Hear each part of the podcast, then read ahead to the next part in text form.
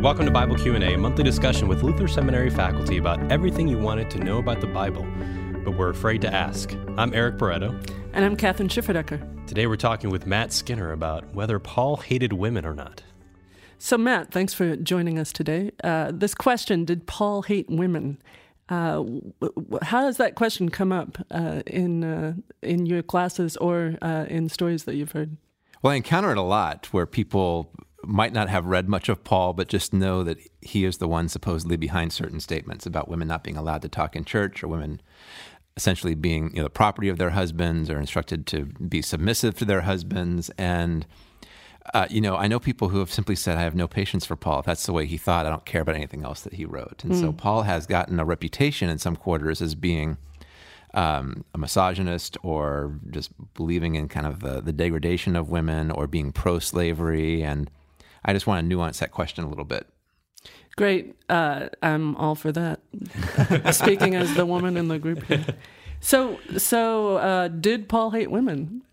Well, I don't know. Uh, all right, we can wrap I mean, things you, up. Yeah, well, that's it. Thanks for having me. I, I mean, the essay I wrote that's on the website tries to get away from that bigger question of did Paul think of women in terms of a, a social class or a, a category of humanity? And can we learn anything from looking at how Paul dealt with individual women? And that's the astonishing thing is that Paul really is is pretty straightforward about women who were his partners in ministry and appeared to have significant jobs or offices or roles in the church. And Paul's not ashamed or doesn't feel like he has got to give an explanation for why, but he's happy to work with men and women. Uh, so his own practice suggests that he doesn't think that women only belong in the household, right? But he sees them as equally endowed by the Holy Spirit, equally part of the body of Christ with gifts to offer the church. And so that's significant, you know, that yeah, I thought uh, that was a really important point you made. That that instead of talking about women as a, a general class, uh, we look at Paul's example, or, or, the examples in Paul's writings of particular women that he obviously had respect for. Right. Or even so, one way to think about it is just what were his expectations or his underlying assumptions even in First Corinthians, when he's telling women to pray in a particular way, it's not the question of whether or not they should pray, it's they do pray. Right. Now, how right. does that happen? Yeah. And Paul's own writings really force the question because, on the one hand, you've got that passage, like you said, Eric, where um, Paul acknowledges that women have a role in public communal worship.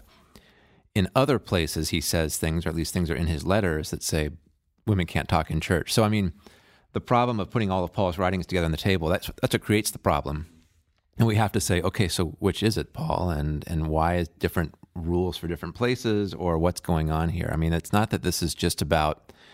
Some people worry, oh, this is political correctness trying to change the Bible. No, it's really the Bible doesn't speak with a single voice, or Paul does not appear to speak with a single voice, and so we've got to sort through that and ask the question, what was going on? So he's not uh, exactly consistent across all his letters and, uh, on this topic. I don't think so, and I think that's on the essay. I try to say, look, he's a person of his own time, which as we all are 2000 years mm-hmm. from now mm-hmm. people will yeah. look at stuff that we're totally blind to and, and so it's fair to wonder why didn't paul do more to give women a stronger voice in christian leadership where i think he lays the theological foundation right i should say this in his own writings are the seeds yeah. for what could grow up into a more kind of equal egalitarian understanding of what does it mean to be men man and woman together in the body of christ yeah i liked how you put it i think you said something like paul's theology did not tran- fully transform his sociology. That's the nerdy way of putting it, but that is what I said. Yes, yes. No, I like that, and and that Paul's, a, uh, as you say, a product of his own time. You had said something just before we started uh, recording here about uh, uh, giving respect to history or having sympathy for history.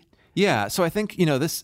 I I, I don't want to paint Paul out as as this great progressive voice for women's liberation because I think he obviously was not. Although some of his writings, Galatians 3, for example, has been really significant for the church, making some positive strides. But it's not the case that Paul was a total misogynist either, that he just absolutely you know, hated women or had mommy issues or whatever you know we want to try to say. We're not going to go there. right. Um, you know, part of doing history fairly is to try to look at, well, what's motivating this or what is the culture like? And this is not to excuse Paul, but to say, because uh, the same criticism could apply to Jesus too, who chooses only twelve men as disciples. It's sure. just that there are certain things that were that women could and could not do in the ancient world certain things that were available to them, and to fault Paul or Jesus for not breaking down all of those cultural barriers is maybe not fair. Now, I'm not trying to say that the that how it was back then is how it should be for all times, but it helps us maybe understand a bit of what's going on. So we empathize or we sympathize with history, even if we don't necessarily want to live in that particular time period. Yeah, that's a great way of putting it. And it gives us freedom today to say, well, if our sociology is different, if we understand maleness and femaleness differently than they did back then, right, and recognize that women are not necessarily more prone to theological falsehood than men are, or you know, women can't play basketball. I mean, whatever, you know, all of these things that have been part of cultural assumptions about what it means to be biologically female. If those things have all fallen away in recent years as they have, then our it makes sense for our theology to take that seriously. Yeah. Right? So, on the one hand, I don't want to beat Paul up and say this is all his fault. On the other hand, the church has done some horrible things with some stuff that Paul has said or has been put in Paul's name and and then to perpetuate I think, uh, either violence against women or just the exclusion of women in ways that have damaged the Christian witness for 2,000 years. So there's a complicating factor, too, right? That you mentioned at the end about which letters Paul actually wrote. Um, there are some that scholars pretty much agree on Paul did write, and others that we're less certain about. But they're all still in the canon. So how do we read? Is is it an option just to say, well, Paul wrote this, but Paul didn't write this one, so we don't need to pay attention to these particular letters? What what do we do with that? Yeah, well, some people do that. Yep. I mean, I, I, we can rescue Paul a little bit or get him off the hook a little bit, but you still have verses in Scripture that um, that I personally find kind of morally repugnant. At least if we were to apply them today in a particular way. But that's true across the board, Old Testament, New Testament. Whether we're talking about certain aspects of attitudes toward other nations or toward slavery. I mean, there are just we do not live in that time um, our world is different than the worlds that we see reflected in Scripture, for better or for worse. I mean, for different ways. And so, I think a faithful articulation of the gospel requires us now not to say, "Well, we got to get back to how it was when there was slavery and we had a lot more patriarchy." Uh, patriarchy. yeah, yeah I, I, those aren't things I want to go back to. Um, so we be honest about what the Bible says. We acknowledge the ways in which the Bible is trying to work out faithful Jewish belief, faithful Christian belief and practice in its world and say that could look different today. That's we, not changing the Bible. That's I think trying to live faithfully with what we believe, how we believe God has created us. Yeah, and and and we have tools for doing that within Scripture itself, right? We have um, verses, as you uh, quote from Galatians, to uh, to interpret the other passages that are more troublesome for our understanding of, of women's roles. So, if there were go- no Galatians three twenty eight, if there were no statement that God creates male and female in God's image, we might have more trouble. But right. we, there are these statements in Scripture that I think critique some of the kind of particular historical sociological i wonder too if, if, these particular verses also give us license to kind of read against the grain sometimes so paul maybe is pushing in a different direction than we would like.